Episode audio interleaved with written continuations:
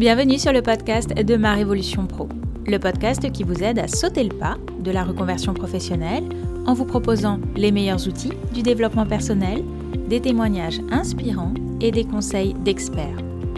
Je suis Clarence Mirkovic, coach professionnel et consultante en bilan de compétences. Si vous êtes à la recherche de votre nouvelle voie professionnelle, je vous invite à télécharger gratuitement votre livret d'exercices pour vous poser les bonnes questions. Vous trouverez le lien dans la description de cet épisode. Je reçois dans ce nouvel épisode Elsa Corbet, chargée de communication chez Transition Pro, Pays de la Loire, pour parler avec elle des différents dispositifs existants pour financer son projet de reconversion professionnelle. Je vous souhaite une très belle écoute. Bonjour Elsa. Bonjour. Merci beaucoup d'avoir euh, accepté mon invitation.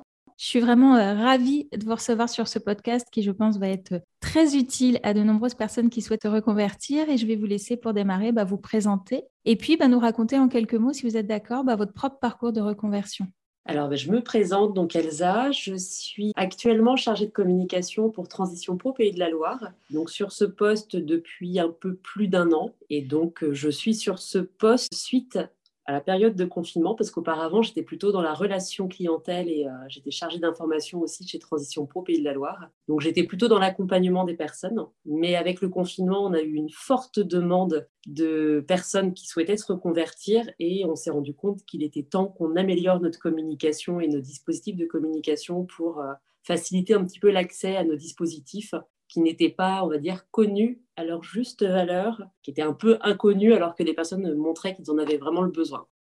Et puis donc avant ça, j'ai toujours été dans la relation clientèle, donc auprès notamment de gros opérateurs de téléphonie. Et puis euh, donc j'ai été prise chez ex-Fongestif et désormais Transition Pro, justement pour cette compétence-là de relation clientèle. Vous êtes formé ou vous êtes formé sur le tas? Non, non, alors j'ai fait une formation, c'est-à-dire qu'au départ, pendant le confinement, euh, comme il y avait un peu une notion d'urgence, je me suis formée avec tout ce que je trouvais. Donc j'ai été sur les MOOC euh, d'Open Classroom, euh, j'ai vraiment été fouillée un peu partout pour me former, m'auto-former. J'ai pris aussi une formation avec mon propre CPF de Community Manager en me disant que ça devrait suffire. J'ai vu les limites à un moment. Je me suis rendu compte que c'était vraiment pas suffisant. Donc l'année dernière, j'ai fait en alternance dans ma propre entreprise une formation, donc un bachelor de communication et de web marketing. Et donc, bah, j'ai pu euh, moi-même tester les dispositifs de reconversion et d'alternance. Top, super. Alors, transition pro, c'est vraiment le sujet dont on va parler aujourd'hui. Qu'est-ce que c'est exactement? C'est une association, je crois. Mais en, voilà, en quoi elle consiste et quel est son rôle? Alors, Transition Pro Pays de la Loire est mieux connue avec son ancien intitulé, c'est anciennement le fonds donc le fameux euh, CIF, son congé de formation. Donc en fait, Transition Pro, c'est la nouvelle mouture suite à la réforme sur la liberté de choisir son avenir professionnel qui est arrivée en 2018 qui cette fois-ci ne se concentre que sur les dispositifs de financement et d'accompagnement à la reconversion. C'est-à-dire qu'auparavant, on avait double étiquette, on finançait et on proposait du conseil en évolution professionnelle. Transition Pro, désormais, ne gère que les dispositifs de reconversion, ne s'occupent plus du conseil en évolution professionnelle. Et on est vraiment là pour proposer bah, des dispositifs adaptés aux situations des salariés qui souhaitent changer de métier. Et donc, on a plusieurs dispositifs pour accompagner.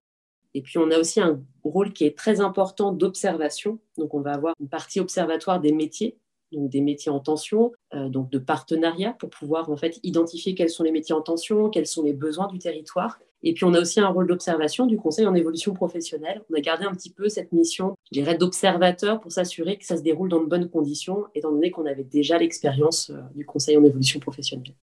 Alors aujourd'hui, vous, vous êtes à Nantes, vous, êtes, vous représentez Transition Pro Pays de la Loire. C'est accessible à tous les salariés de France? C'est accessible à tous les salariés de France. Il y a un site national transitionpro.fr qui permet de retrouver chaque transition pro régionaux. Et donc après, on a chacun une entité, un fonctionnement régional. Par exemple, sur Nantes, nous, on a un siège et puis après différents lieux de permanence euh, auprès de nos prestataires, nos partenaires. Et sur d'autres régions qui sont des fois plus grosses que la nôtre, il va y avoir plusieurs sièges, plusieurs lieux en fait euh, principaux pour accompagner, mais peu importe l'endroit où on se trouve, qu'on mm. soit en France métropolitaine, on a son transition pro euh, à disposition.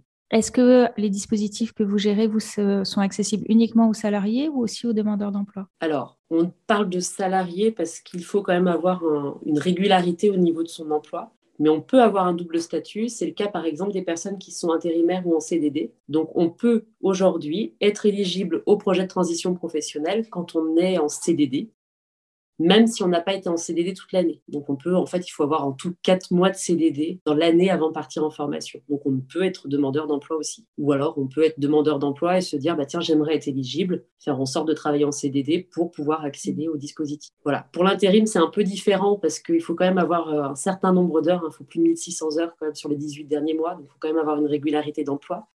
Et puis, on est aussi ouvert aux intermittents, parce qu'on les oublie aussi, mais on est aussi ouvert aux intermittents avec des, des conditions un peu spécifiques. Donc là, il vaut mieux prendre le temps de se renseigner sur nos sites.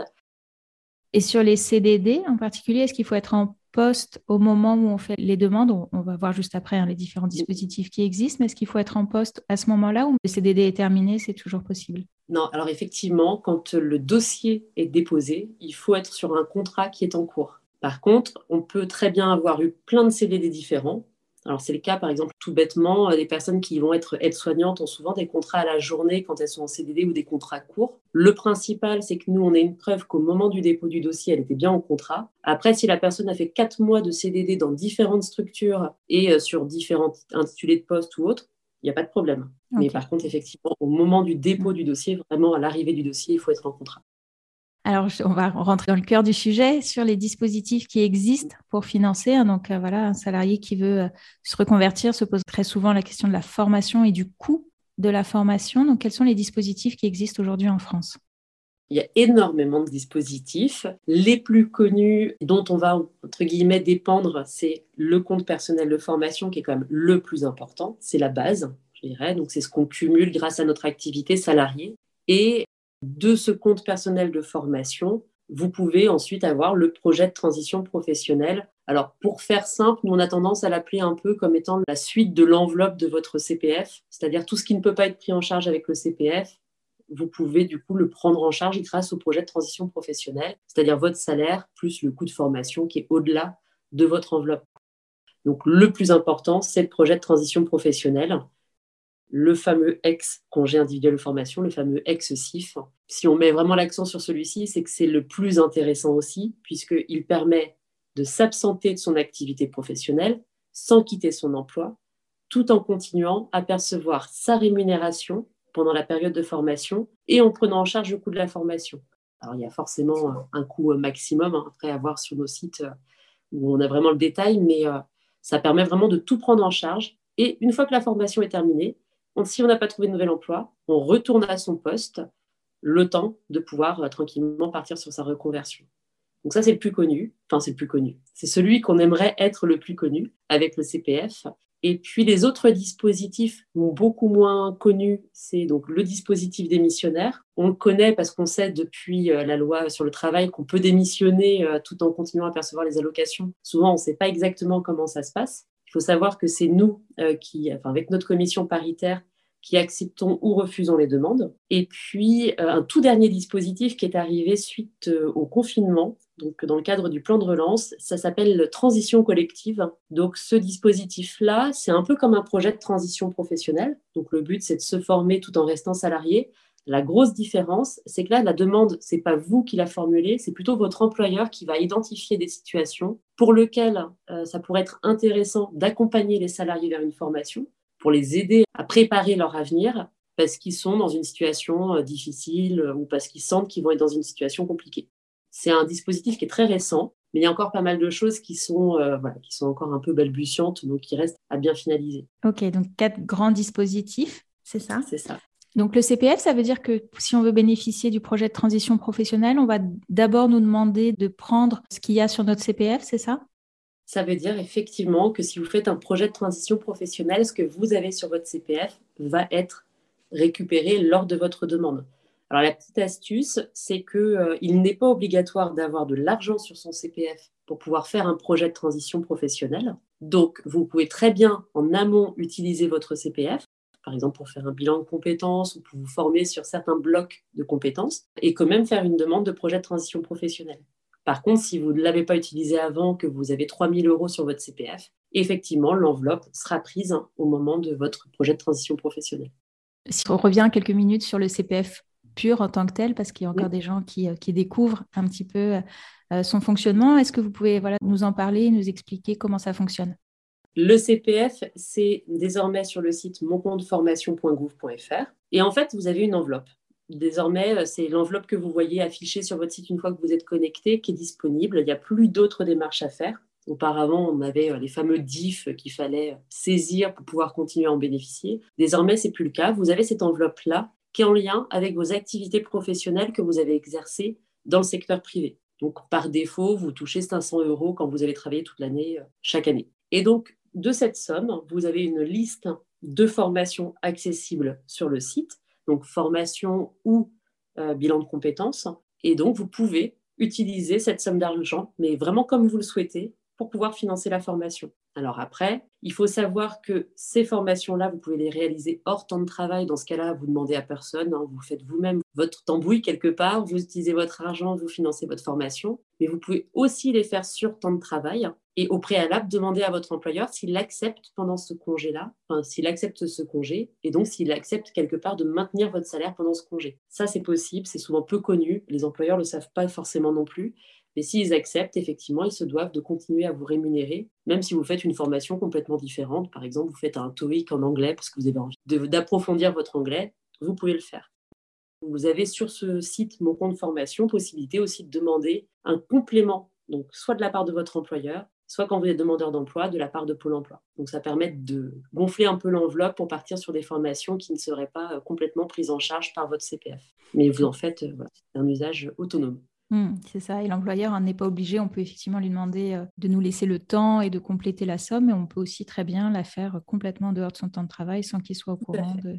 Je vais juste prendre aussi une petite minute pour faire une vigilance sur toutes les arnaques qu'il y a en ce moment sur le CPF que les organismes sérieux ne démarchent pas euh, et qu'il faut toujours se méfier des personnes qui vous disent que vous allez tout perdre si vous ne dépensez pas cet argent d'ici la fin de la semaine. C'est pas vrai, le, compte CPF ne s'éteint pas en fait, hein, sauf euh, au décès, j'imagine, mais sinon voilà, il n'y a pas de raison que ça s'en aille. C'est ça, exactement. Et euh, vous avez raison pour cette vigilance. Il y a une deuxième vigilance que nous, on donne aussi, c'est qu'il y a beaucoup d'offres sur le CPF. On peut vite être perdu par toute cette offre-là parce qu'il va y avoir de l'offre à distance, du e-learning, euh, en centre de formation. Il y en a certaines qui vont délivrer un titre complet, d'autres c'est juste des blocs, etc. Donc on peut clairement être vite perdu. Il faut juste se dire que même si c'est pour financer ensuite un bilan de compétences, par exemple, il ne faut surtout pas hésiter à solliciter son conseiller en évolution professionnelle qui est une démarche gratuite et qui est là pour aussi vous guider sur euh, bah, les bonnes actions à mener et comment faire pour trouver la bonne formation ou euh, le bon centre, les bons éléments et les bonnes choses à trouver sur votre site. Il ne faut pas rester tout seul, parce qu'on a vite fait de se dire, bon, j'ai 3000 euros, super, j'en fais ce que je veux. C'est vrai, mais ce qui est dommage des fois, c'est qu'on va choisir une formation un peu rapidement et on va se rendre compte on aurait pu avoir plus avec une autre formation, avec un autre centre d'habilité, etc. C'est quoi exactement un conseiller d'évolution professionnelle? Ça aussi, je crois que c'est nouveau. Ça existait auparavant avec le fonds GESIF. On en faisait peu la promotion. Donc, toujours pareil, suite à la réforme sur la liberté de choisir son avenir professionnel, le choix a été fait de le séparer des fonds GESIF. En fonction des régions, il y a des entités, des, groupements, en fait, souvent de centres de bilan, qui sont organisés pour proposer ce fameux conseil en évolution professionnelle. Donc c'est gratuit et confidentiel et je dirais c'est un peu le coup de pouce dont on peut avoir besoin quand on est complètement perdu professionnellement ou quand on a juste besoin de se poser un instant et qu'on ne sait pas quelle est la prochaine démarche à réaliser. Euh, ça peut être euh, je vais pas bien dans mon entreprise, je ne sais pas ce que je peux faire. Je prends rendez-vous avec un conseiller en évolution professionnelle et avec la personne, vous allez établir un plan d'action. Ça peut être euh, j'ai envie de faire une formation, je ne sais pas laquelle. Je veux créer une entreprise, je ne sais pas quelles sont les démarches que je souhaite réaliser c'est pas vraiment du coaching parce que vous allez quand même avoir une forme de limite quelque part, puisque c'est quand même un service gratuit euh, avec des niveaux d'accompagnement. Mais c'est vraiment là pour orienter le salarié, pour éviter qu'il soit perdu et qu'il ait personne euh, auprès de qui s'appuyer pour pouvoir être accompagné dans sa vie professionnelle. Et c'est un rendez-vous une fois ou c'est un suivi? Enfin, il y a plusieurs rendez-vous en général. Euh, donc, en fait, ça fonctionne par, un, par système de niveau. Donc, il y a le premier niveau qui va être vraiment la prise d'information. Donc ça revient en fait au moment où vous appelez en général le, centre, le service euh, de conseil en évolution professionnelle qui va du coup vous donner un premier niveau d'information. Et ensuite, vous allez rentrer dans deux autres niveaux d'accompagnement. Donc soit euh, on est juste dans de l'analyse de votre situation et puis sur un plan d'action, mais il n'y a pas de suivi plus plus derrière. Soit il y a vraiment une mise en action derrière. Par exemple, quand on souhaite démissionner avec le dispositif démissionnaire, on est obligé d'avoir un accompagnement niveau 3 pour pouvoir en fait appliquer sa démission auprès de son employeur et puis déposer le dossier chez nous. Et ça peut être aussi quelqu'un qui fait un projet de transition professionnelle, souhaite dans un premier temps chercher la formation avec le conseiller en évolution professionnelle, va ensuite chez Transition Pro pour se faire financer sa formation. La formation est terminée, la personne a besoin d'aide pour rédiger son CV et puis savoir comment faire pour présenter sa candidature. Il peut reprendre contact avec son conseiller en évolution professionnelle. Il n'y a pas un nombre obligatoire de rendez-vous en fonction de votre propre temporalité et en fonction d'un besoin bien précis. Oui, un dispositif qui gagne à être connu, en effet. Euh. Si on revient sur Transition Pro, comment on peut en bénéficier? Quelles sont les démarches à faire pour ça? La petite particularité, là, c'est comme on est régionaux, ça ne va pas fonctionner toujours pareil en fonction des régions. Donc, je dirais que la première chose à faire, c'est d'aller sur le site de son transition pro euh, régionale et en général créer son espace. Donc, on a tous le même type de fonctionnement sur la création de nos espaces. Par contre, nos offres de services peuvent être différentes. Mais tous, on va proposer une offre. Donc, nous, par exemple, en Pays de la Loire, on a mis en place, donc qui va arriver prochainement, un dispositif qui fait que quand vous créez votre espace, vous aurez un questionnaire et une fois que vous avez complété le questionnaire, si c'est un projet de transition professionnelle, on va mettre en place un accompagnement adapté et c'est nous qui allons vous solliciter, c'est nous qui allons venir vers vous ensuite pour vous proposer de l'aide. Sur d'autres transitions pro, ça va être des offres de réunion. Donc, par exemple, Transition Pro ARA Auvergne-Rhône-Alpes, ça va être ça, ça va être plein de petits dispositifs de réunion qui vont vous permettre d'être accompagnés, mais plutôt euh, de manière collective. Donc, c'est vraiment en fonction des régions. Mais ce qu'il faut juste retenir, c'est on va sur le site, on s'assure qu'on est éligible, donc c'est-à-dire qu'on est salarié quelque part, on crée son espace et on accède à l'offre. Et si on est prêt, parce qu'on a déjà fait des démarches avant pour trouver sa formation, et puis on a déjà parlé de ce projet à son employeur, on va pouvoir créer le dossier directement sur, euh, sur cet espace-là. Est-ce que l'employeur est obligé d'accepter notre demande? L'employeur est obligé d'accepter votre demande à partir du moment où vous respectez le délai de prévenance. Alors partez du principe que c'est quatre mois, c'est plus simple parce que ça peut être plus court si la formation est plus courte. Mais après, il faudra respecter les délais de dépôt de dossier. Donc, quatre mois, c'est le minimum requis. À partir du moment où on demande son autorisation d'absence, quatre mois avant le début de la formation, l'employeur n'a pas le droit de refuser. Par contre, il a un droit de report. Il a le droit de dire la date ne m'arrange pas, parce que euh, effectivement, euh, on peut avoir des problématiques, par exemple, de production, et se dire ben, moi, si tu t'absentes à ce moment-là, je ne vais pas pouvoir te remplacer à temps, donc je ne peux pas. Et dans ce cas-là, il peut reporter de neuf mois maximum par rapport à la première demande. Quel type de formation vous financez? Est-ce que ça peut être des formations parfois qui peuvent être longues, comme des 3-4 ans, ou des études universitaires, ou c'est vraiment des formations courtes? C'est une bonne question, parce qu'effectivement, on, on va avoir une limite, c'est qu'on n'est pas, on va pas pouvoir financer une reprise d'études, par exemple. Vous avez envie de partir 5 ans sur les bancs de la fac, on ne pourra pas financer les 5 ans. Par contre, on vous accompagnera pour trouver d'autres solutions de financement, mais on ne pourra pas financer l'intégralité.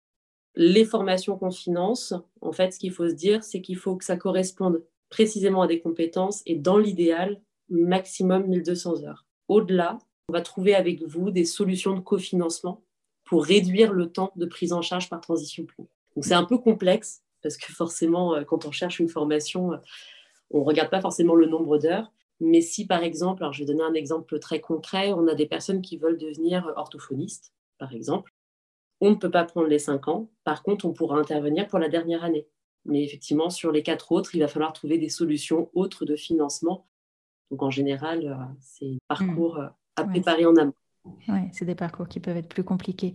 Et vous intervenez sur la dernière année parce que c'est celle qui est professionnalisante, c'est ça qui arrive en bout de chemin. Tout à fait, c'est celle qui vous donnera l'accès ensuite au métier. 1200 heures, ça fait à peu près combien de temps? Ça dépend. En général, c'est une formation bien pleine d'un an, mais vraiment euh, début septembre jusqu'à fin juin en général. Après, ça peut aussi être des formations qui sont euh, en temps partiel. Donc, c'est le cas, par exemple, du Café Ruiz qui permet en fait d'accéder. Euh, enfin, quand on est éducateur spécialisé, on peut évoluer avec le Café Ruiz qui permet d'avoir euh, la fonction d'au-dessus. Et là, on va être inférieur à 1200 heures, mais sur deux ans. Parce que du coup, c'est des formations à temps partiel qui s'exercent en fait à côté de son activité professionnelle. L'employeur, lui, ne peut pas refuser, mais est-ce que pour autant, c'est automatique de votre côté? Non, hélas, non. c'est un, un, non franc et, et, ferme, je suis désolée. Euh, en fait, il faut vraiment se dire qu'aujourd'hui, Transition Pro, c'est ça un peu la nouveauté par rapport au fonds Gessif, c'est qu'il faut vraiment que c'est un lien avec les besoins d'emploi du territoire. Donc, en fait, on va avoir un système de priorité qui fait que chaque dossier va avoir un nombre de points avant même de passer devant la commission. Et donc, ces points vont être attribués selon certains critères. Donc, on va regarder, par exemple, l'âge de la personne, on va regarder le niveau de diplôme. Et désormais, on va regarder effectivement le métier actuel de la personne. Est-ce que, par exemple, on est sur un métier qui est en difficulté, donc vers lequel il y a de moins en moins d'emplois Et on va regarder le métier vers lequel la personne souhaite aller. Donc, est-ce qu'on est sur un métier en tension, là où il y a un fort besoin d'emploi? Et donc, ces dossiers-là vont avoir des points qui vont automatiquement être attribués. Et puis après, chaque région peut attribuer ensuite des points de priorité différents. Par exemple, nous, en Pays de la Loire, on va avoir cette notion de travail du dossier. Par exemple, une formation qui est de moins de 1200 heures va avoir des points. Une formation sur laquelle on aura travaillé avec le bénéficiaire pour essayer de trouver d'autres solutions de financement va avoir des points en plus. Et puis enfin, les derniers points qui sont attribués, c'est en lien avec le projet vraiment pur et dur. Donc là, cette fois-ci, c'est la commission qui les attribue. Donc en fonction de la cohérence du projet, des perspectives d'emploi qui peuvent être différentes de, des points de critères qu'on a mis auparavant, et puis euh, du choix de la formation. C'est-à-dire, là, sur le choix de la formation, sur quels critères vous allez vous baser? C'est plus précisément par rapport au choix des compétences que vous allez acquérir par le biais de la formation. Parce que souvent, alors je ne sais pas si euh, dans les accompagnements ça vous arrive, mais souvent les personnes sont inquiets quand ils veulent changer de métier et ont l'impression qu'ils vont avoir besoin de réapprendre des choses qu'ils savent déjà pour être sûrs de les maîtriser là-dessus. La commission va être clairement regardante et va dire non, si vous les avez déjà, ces compétences, si au quotidien dans votre métier vous exercez des choses qui correspondent à telles compétences, il n'est pas nécessaire de se reformer, en tout cas pas euh, de la même manière une personne qui ne les aurait pas du tout. Donc euh, c'est plutôt se dire, euh, bah, à côté, il y a peut-être des besoins de faire un point, faire des stages, faire des découvertes avant pour s'assurer que vous avez bien les compétences. Mais c'est là-dessus en fait. Donc c'est pas tellement l'intitulé de formation, mais c'est plutôt la correspondance des compétences par rapport à celles que vous avez déjà et par rapport au métier que vous avez envie de faire après. En termes d'âge et de diplôme, quelles sont les personnes qui ont le plus de chances de se voir euh, octroyer euh, un financement?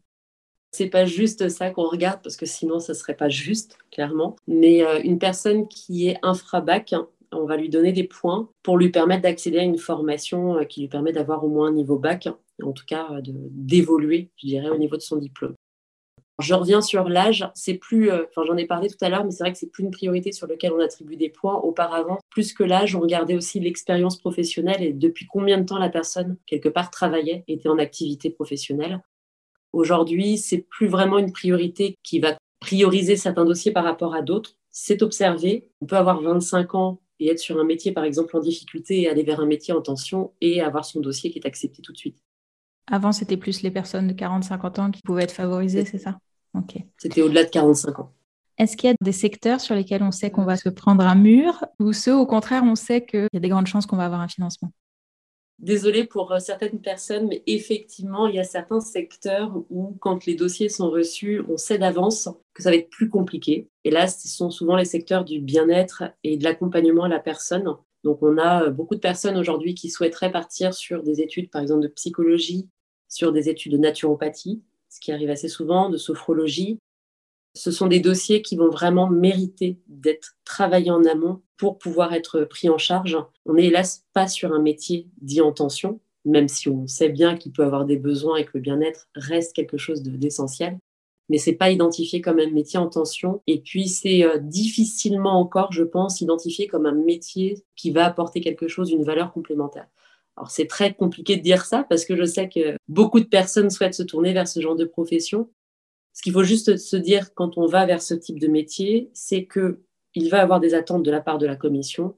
Donc pour y répondre, il faut vraiment prendre le temps de bien préparer son projet en amont et puis de donner des exemples très très très très concrets de réussite hein, de ce type de projet. À l'inverse, les métiers qui, eux, ont plus de chances d'être pris en charge, donc c'est tout ce qui va être service à la personne, Aujourd'hui, euh, je pense qu'on sait à quel point on a besoin de euh, nos aides-soignantes, par exemple, ou des aides à domicile. Là, on, va être sur des métiers alors, qui ne vont pas être acceptés systématiquement, puisque le projet est quand même observé, mais qui ont effectivement euh, de fortes probabilités d'être pris en charge.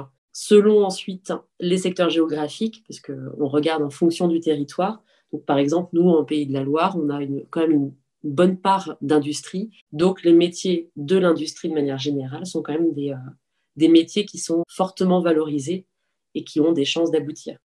Après, à l'inverse du bien-être, là, il faut se dire que c'est pas parce qu'on présente un dossier sur un métier en tension que le dossier va être accepté. toujours pareil, il y a ces points de vigilance sur la cohérence du projet. Est-ce que la personne a pris le temps de se renseigner? Est-ce que justement le fait d'avoir fait un bilan de compétences peut être un plus pour un dossier? C'est un plus et on demande même pour ceux qui l'acceptent de joindre en fait la conclusion du bilan de compétences pour montrer en fait quels ont été les axes qui ont été travaillés lors du bilan de compétences. Là aussi, hein, bien prendre le temps de choisir son centre de bilan de manière à avoir une personne qui va vraiment travailler ce, que, dont vous avez besoin de travailler et puis d'aller le plus loin possible aussi avec vous. Mais euh, typiquement, par exemple, dans les métiers du bien-être, ça va être de vraiment travailler la raison pour laquelle vous souhaitez y aller, est-ce que c'est par rapport à une problématique ponctuelle dans votre emploi et vous avez envie de voir autre chose et donc le bien-être vous semble bien Ou est-ce que c'est parce qu'il y a vraiment une réflexion et eu un travail de recherche, de stage, d'enquête métier et autres? Donc le bilan de compétences, clairement, reste aujourd'hui pour nous un outil pour savoir comment le projet a été travaillé en amont. Est-ce qu'à l'inverse, il y a des, euh, des, secteurs justement qui sont en tension, desquels, euh, par exemple, je sais pas, je pense à une infirmière qui aimerait se convertir, on lui dit, oh là là, non, surtout, reste dans ton secteur, on a besoin de toi, et du coup, lui accorder presque des points négatifs ne pas l'aider en tout cas à sortir. On n'enlève pas de points, mais c'est vrai que c'est observé. Là, ce qui est vraiment important, c'est dans pareil dans la rédaction du projet. Souvent, les personnes n'osent pas expliquer clairement la raison pour laquelle elles souhaitent s'extraire de leur métier. Au moment où moi j'accompagnais des personnes, ce que je leur donnais vraiment comme conseil, c'est de se dire la lettre, elle est anonyme. Les commissaires, ils vont pas avoir ni nom, ni prénom, ni entreprise, ni rien, mais il faut tout dire faut pas hésiter à expliquer si c'est parce qu'on a fait un burn-out, si c'est parce que euh, physiquement on est épuisé, si c'est des situations aujourd'hui qui sont devenues trop compliquées à vivre. Hélas, bien souvent, les personnes infirmières qui souhaitent, infirmières et infirmiers d'ailleurs, qui souhaitent partir de cette profession, c'est souvent lié à une problématique euh, par rapport à l'emploi. C'est pas juste un ras-le-bol euh, de son quotidien, c'est souvent plus important que ça. Donc, il faut pas hésiter à l'expliquer de manière à ce que la commission comprenne qu'on n'est pas sur quelqu'un qui veut juste changer de métier et qui veut déshabiller euh, Paul pour habiller Marc, mais vraiment sur euh, une problématique particulière. Parce que c'est vrai qu'effectivement, un aide-soignant qui veut s'extraire de son métier pour faire une autre profession ou une infirmière, effectivement, ça sera observé comme ça. Une autre question que parfois je peux entendre, c'est est-ce qu'il y a un budget limité et qu'en fonction de la date de l'année à laquelle notre dossier arrive sur la, sur la pile de dossiers, on peut, entre guillemets, être plus ou moins financé? Alors, je vais quand même donner de temps en temps des bonnes nouvelles. Non, là, cette fois-ci, non. Euh, non, non, nos budgets sont étudiés à l'avance pour éviter qu'on ait des taux euh, catastrophiques en fin d'année parce qu'on n'a plus de budget, bien au contraire. Fait en sorte que tout au long de l'année, on, on, soit en capacité de financer euh, à peu près le même pourcentage. Alors, ça dépend des régions, c'est compliqué de dire, mais l'année dernière, on tournait autour de 50-60% de prise en charge hein, en termes de dossiers. On travaille vraiment les budgets de manière à ce que ce soit le plus égalitaire possible. Et puis, par exemple, nous, en Pays de la Loire, on fait aussi en sorte de vraiment énormément accompagner les personnes avant, de manière à réduire le coût de leur dossier pour leur augmenter leurs chances de prise en charge et faire en sorte de pouvoir en prendre en charge aussi un maximum. Donc, on, voilà, on met en place des partenariats pour avoir des cofinancements, pour financer en même temps que le projet de transition professionnelle des dossiers, pour euh, que voilà, le plus de personnes possible aient la chance de se reconvertir. Donc, il y a ce dossier, c'est ça qu'il faut être monté. Et puis ensuite, c'est une... qui est-ce qui décide finalement? C'est la commission paritaire à la fin qui décide, qui attribue ou non le financement. Après, nous, on a quand même un gros travail en amont, puisque, euh, par exemple, un dossier qui pourrait arriver euh, avec, entre guillemets, des points négatifs. Donc, on va reprendre tout ce que j'ai cité avant. Par exemple, une personne qui veut faire un master de psychologie, plus de 1200 heures, et qui est cadre sup dans son actuelle entreprise. nous, on va prendre son dossier et on va vraiment travailler en amont pour se dire, bon, on va mettre un maximum de points là où il n'y en a pas pour augmenter les chances de prise en charge. Et ensuite, la commission paritaire va observer tout ce qui a été fait avec cette personne-là et se dire, OK, très bien, le projet est cohérent, le choix de la formation est cohérent, les perspectives d'emploi, on sait où la personne souhaite aller, c'est clair, c'est précis, c'est euh, nommé. Et en plus, elle a été accompagnée chez nous pour trouver des solutions de manière soit à réduire le coût du dossier, soit à réduire le temps de formation, ou faire une formation, par exemple, euh, en partie hors temps de travail et autres, et donc vont pouvoir accepter une demande. Donc je dirais que le point final, c'est clairement la commission paritaire, c'est elle qui a le pouvoir de décision, mais les actions qu'on mènera avant, ça va quand même donner du poids euh, aux demandes et aux dossiers de financement. Est-ce que si notre dossier est refusé, on peut retenter l'année suivante? Est-ce que ça a un intérêt? Oui, a un intérêt. Alors, pareil, ça peut dépendre des régions, mais euh, nous, quand un dossier a été refusé une première fois, on va quand même proposer un accompagnement à la personne et on va avoir des points concrets sur lesquels s'appuyer pour savoir où est-ce qu'on va devoir travailler pour améliorer en fait le dossier pour une prochaine commission. Donc, euh, non, non, au contraire, il ne faut pas hésiter à reposer un dossier. On sait bien que c'est contraignant, parce qu'un dossier, ça demande quand même un temps de préparation important, mais il faut surtout pas hésiter et prendre le temps, du coup, d'être accompagné pour correctement mettre en place les choses. Sur les formations longues, un type universitaire, euh, reprise d'études de psychologie, etc., j'ai aussi pas mal de clients qui sont intéressés. Est-ce qu'il y a des moyens où ça reste très compliqué d'obtenir des financements? Au-delà d'une année, hein, j'entends que la dernière année, c'est possible, mais au-delà de ça? Le, Là, ça va vraiment être trouver des solutions de financement tout au long de son parcours. Alors, l'avantage des études universitaires, c'est que quand on les autofinance, ça reste des formations moins onéreuse que certaines autres formations. Donc on peut euh, commencer à financer par exemple avec son CPF et faire une année sur une année. Euh, l'autre avantage des études universitaires sur la plupart des profils qui souhaitent se tourner vers des études universitaires, c'est qu'elles ne sont pas obligées de refaire l'intégralité du parcours. Donc on peut faire ce qu'on appelle euh, de la validation des acquis professionnels qui permettent directement d'accéder par exemple à la licence 3 ou au master 1 il faut se dire que si on veut repartir sur des études universitaires, c'est pas pour tout refaire. C'est vraiment pas on sort, on s'extrait de la formation initiale où on fait tout un cursus pour ensuite accéder au master. Là, on prend le temps de regarder ce qu'on sait déjà faire, ce qu'on peut déjà maîtriser. On prend le temps aussi d'observer le niveau de diplôme qu'on a de départ et on fait une demande à l'université pour savoir, grâce à la validation des acquis professionnels, à quel niveau d'études on peut aller. Et à partir de là, si par exemple vous pouvez faire juste une licence et ensuite le master, vous pourrez financer votre licence avec votre CPF, par exemple, et ensuite demander le financement du master, puisque même si les deux années de master, c'est deux années, c'est pas, c'est rarement au-dessus de 1200 heures. Ça reste relativement court. Il y a souvent peu de stages, ou en tout cas moins que dans des études euh, d'école de commerce, par exemple. Et puis, euh, le temps de formation en lui-même en centre de formation est assez restreint, voire parfois hors des heures de travail, puisque par exemple, la formation universitaire euh, de psychologie, on va avoir certaines heures de cours qui vont être plutôt en soirée, donc qui peuvent se faire les deux en même temps. En fait, ce qu'il faut se dire, c'est que ces études-là, c'est faisable, mais c'est un travail en amont pour identifier ce qu'on peut faire dans le cadre d'un dispositif de financement, ce qu'on peut faire hors de son activité professionnelle, donc à côté, et surtout ce qu'on peut éviter d'avoir à refaire, sachant qu'on a déjà un niveau euh, au préalable qui peut être pris en compte. On va parler maintenant du dispositif d'émission reconversion. Est-ce que vous pouvez bah, voilà, nous expliquer un peu pareil hein, en quoi il consiste et comment on peut en bénéficier? Il a tendance à être plus attirant, celui-ci, puisqu'il paraît moins compliqué à mettre en place, hein, puisque à la différence du projet de transition professionnelle, tout le travail de recherche, quelque part, euh, de financement, il se fait après. Il se fait après euh, avoir quitté son employeur. Donc, le principe est très simple, c'est j'ai un projet de création d'entreprise ou un projet de formation pour me reconvertir. Je contacte mon CEP. Première démarche à partir du moment où j'ai contacté mon CEP, il va m'accompagner en fait pour mettre en place un plan d'action post-démission.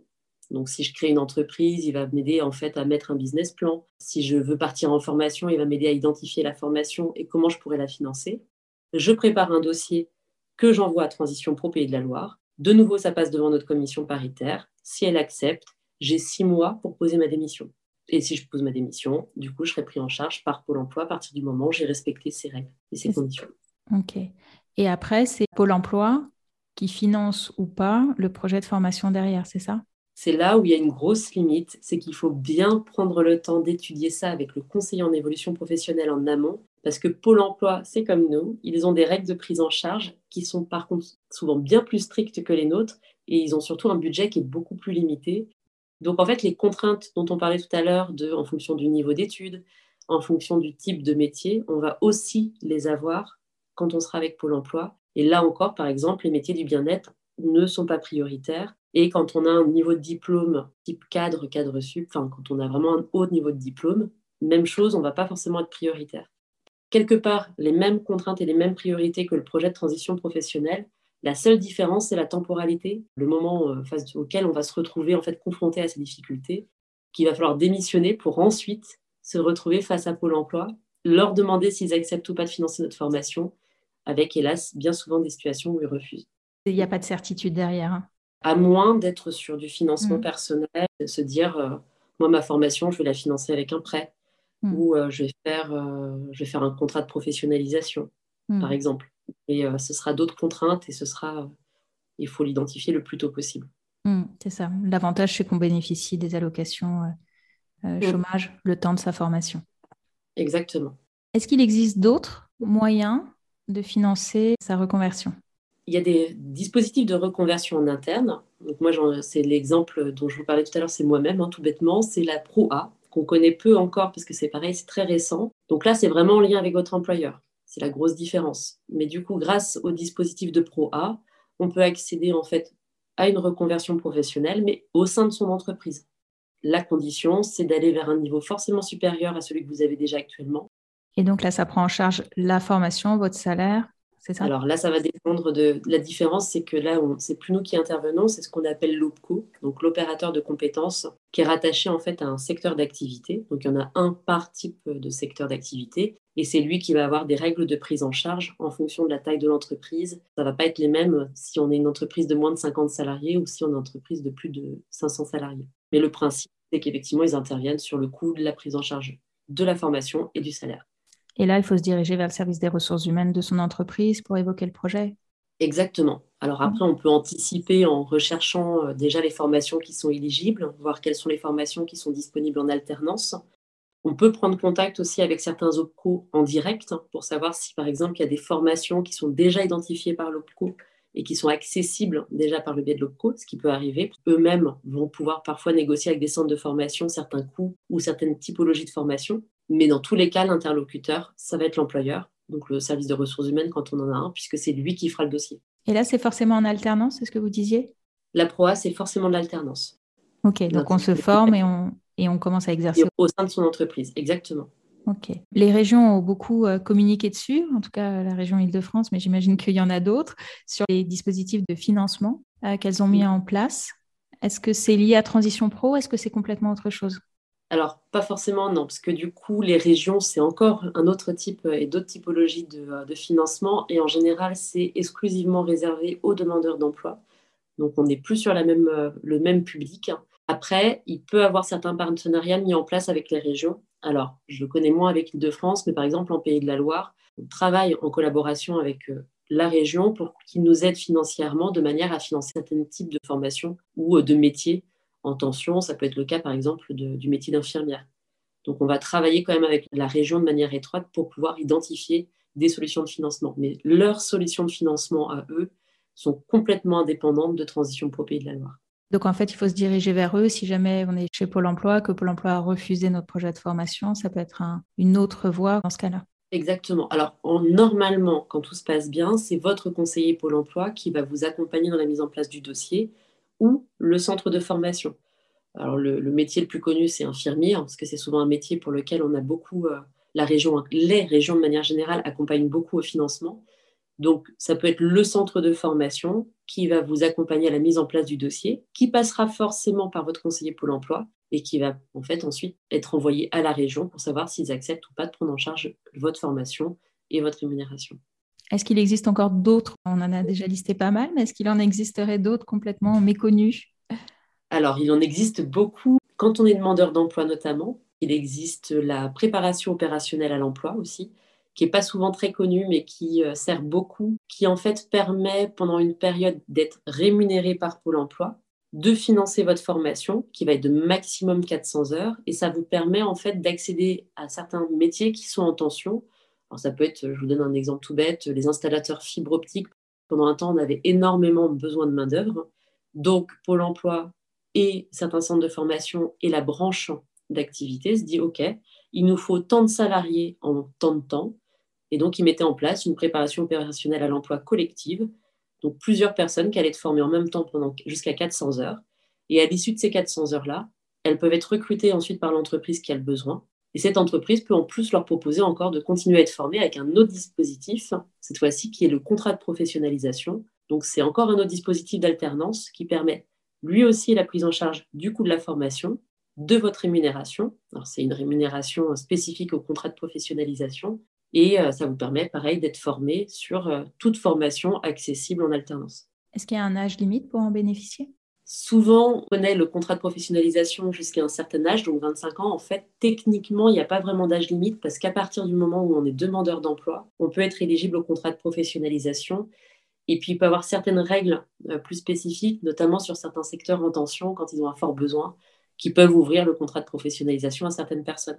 Il y a toujours des règles un peu à contourner. C'est un peu la même chose que l'alternance avec le contrat d'alternance, tout simplement, qui euh, peut être éligible au plus de 30 ans, par exemple pour les personnes qui sont en situation de handicap. Donc il y a toujours des portes de sortie un peu particulières.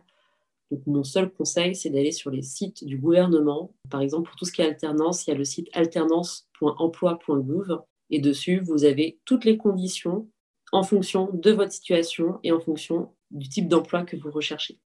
Quels sont justement vos meilleurs conseils quand on veut se reconvertir? Alors, bah, je vais dire tout simplement d'oser. Ce qui est compliqué, c'est que quand on explique nos dispositifs, ça paraît forcément difficile. On se dit, oh il va avoir un dossier, il va falloir justifier des choses, ça va être compliqué. Mais euh, ce qu'on oublie, c'est que tout au long du parcours, vous avez vraiment des personnes qui sont là pour vous accompagner. Et puis, il faut le faire par étapes.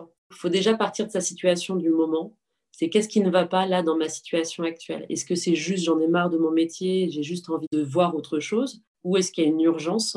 Et déjà, en fonction de ça, on va pouvoir s'orienter vers les bonnes personnes.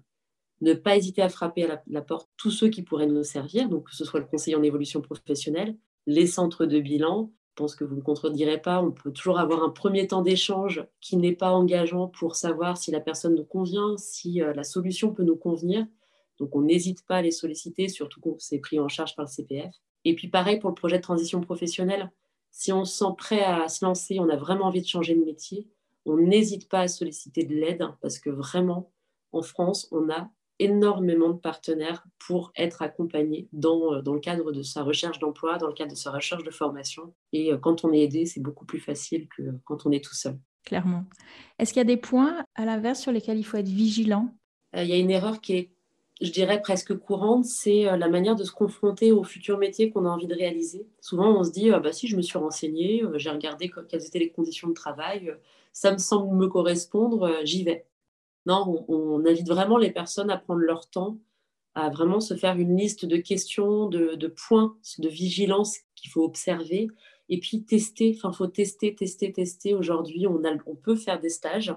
toujours pareil, le CEP peut vous mettre en place une convention de stage. Vous pouvez observer, si vous voulez, qu'une demi-après-midi un, n'importe quel métier, à partir du moment où vous trouvez un employeur qui accepte de vous accueillir pendant une après-midi, et vous observez en conditions réelles et vraiment aller au plus concret. Parce qu'on on est tous pareils. Hein. Moi, je regarde euh, certains métiers, je me dis, oh oui, euh, j'aimerais bien faire ça, mais on oublie tout ce qu'il y a derrière. On oublie, euh, typiquement, le métier, par exemple, de chargé de communication. Moi, je voyais que le côté fun du métier. Puis après, on se rend compte que oui, mais il faut saisir les indicateurs, il faut avoir un suivi euh, sur un logiciel de manière à pouvoir faire des comptes rendus, et puis il faut préparer des documents pour pouvoir présenter à ses collègues, etc. Enfin, il y a plein de choses qui sont beaucoup moins marrantes. Donc, il faut prendre le temps de découvrir le métier, de se confronter à la réalité, et de se dire qu'il n'y a pas tellement de risque de se planter si on le fait. on peut tous prendre le temps d'observer les différents métiers qui pourraient nous plaire et puis quand on se sent prêt, on y va, on se lance. C'est vrai que c'est hyper important ce qu'on appelle euh, les enquêtes métiers, enfin d'aller vraiment creuser cette réalité-là. Euh. Et je ne savais pas du tout que le CEP pouvait. Euh, je pensais que c'était que avec Pôle Emploi, donc c'est une chouette info ça. Ce sont les mêmes dispositifs que Pôle Emploi, c'est la fameuse préparation, hmm. enfin la PSMP. Donc c'est un dispositif de Pôle Emploi, mais les, les conseillers en évolution professionnelle ont obtenu l'agrément pour pouvoir le proposer aussi et permettre aux salariés de faire ce temps d'observation les sites les plus utiles pour trouver de l'information ou si vous avez des ouvrages ou des, euh, en tout cas des moyens de s'informer? Les sites du gouvernement de manière générale, donc euh, le site du ministère du Travail, puisque dessus vous aurez forcément toutes les informations qui seront actualisées sur les différents dispositifs. Le site aussi de Pôle Emploi, alors pas le site hein, sur lequel on voit les offres d'emploi, mais le site .org, donc c'est pôle-emploi.org, qui va vous donner un aperçu des métiers en difficulté, des, besoins euh, de recrutement dans les secteurs géographiques euh, qui vous intéressent. Et puis, chaque région a ce qu'on appelle un cariforef. Alors, on a toujours des termes bien compliqués dans la formation. Donc, en fait, les cariforef recensent toutes les formations, les métiers. De manière générale, on va dire, gèrent un peu les partenariats entre les différents acteurs de l'orientation et de l'accompagnement et de la formation. Et en général, ils ont tous un site qui permet de trouver de l'information très concrète. Alors, en Pays de la Loire, il s'appelle Choisir mon métier. Mais si vous tapez euh, Cariforef et puis le nom de votre région, vous tomberez sur le bon site. Et dessus, vous allez en général avoir une mine d'or parce que vous allez avoir des agendas d'actualité qu'il y a dans votre région. Vous allez avoir des fiches métiers. Vous allez avoir euh, l'intégralité des formations qui sont éligibles et disponibles. Donc, c'est vraiment des mines d'or. Super. Je mettrai euh, tous les liens dans la description de l'épisode. Est-ce qu'il y a autre chose qu'on n'aurait pas abordé qui serait intéressant à dire? Bah, Tout bêtement, parlez-en autour de vous. La plupart des personnes qu'on a accompagnées à un moment ont été persuadées qu'ils n'y avaient pas le droit, que c'était pas pour eux, qu'ils n'étaient pas éligibles. Donc déjà, se lever ce frein-là. Et puis quand on a levé le frein et quand on a commencé à découvrir le dispositif, n'hésitez pas à en parler autour de vous. Forcément, on a beaucoup de retours négatifs parce qu'hélas, on ne finance pas tout le monde. Donc, personnes peuvent être déçues. Mais on a tous à cœur d'essayer d'accompagner euh, voilà, au maximum les salariés vers leur reconversion. Voilà, parlez-en autour de vous, n'hésitez pas à nous solliciter. C'est vraiment juste ça que j'aurais ajouté. Super. En tout cas, merci beaucoup parce que vous avez été euh, hyper clair et rendre un sujet aussi compliqué clair. Enfin, bravo. Et euh, merci encore d'avoir accepté mon invitation. En tout cas, avec plaisir et merci beaucoup pour cette invitation. Au revoir. Merci d'avoir écouté cet épisode jusqu'au bout. Si ce podcast vous plaît, je vous invite à vous y abonner et à lui laisser un commentaire ainsi qu'une note 5 étoiles sur votre plateforme d'écoute préférée. Et si vous souhaitez entreprendre une reconversion professionnelle, prenez rendez-vous pour un entretien préliminaire, gratuit et sans engagement. Cela nous permettra de faire connaissance et de voir quel est l'accompagnement le plus adapté à votre situation. Vous trouverez le lien pour prendre rendez-vous dans la description de l'épisode. Je vous dis à bientôt. Au revoir.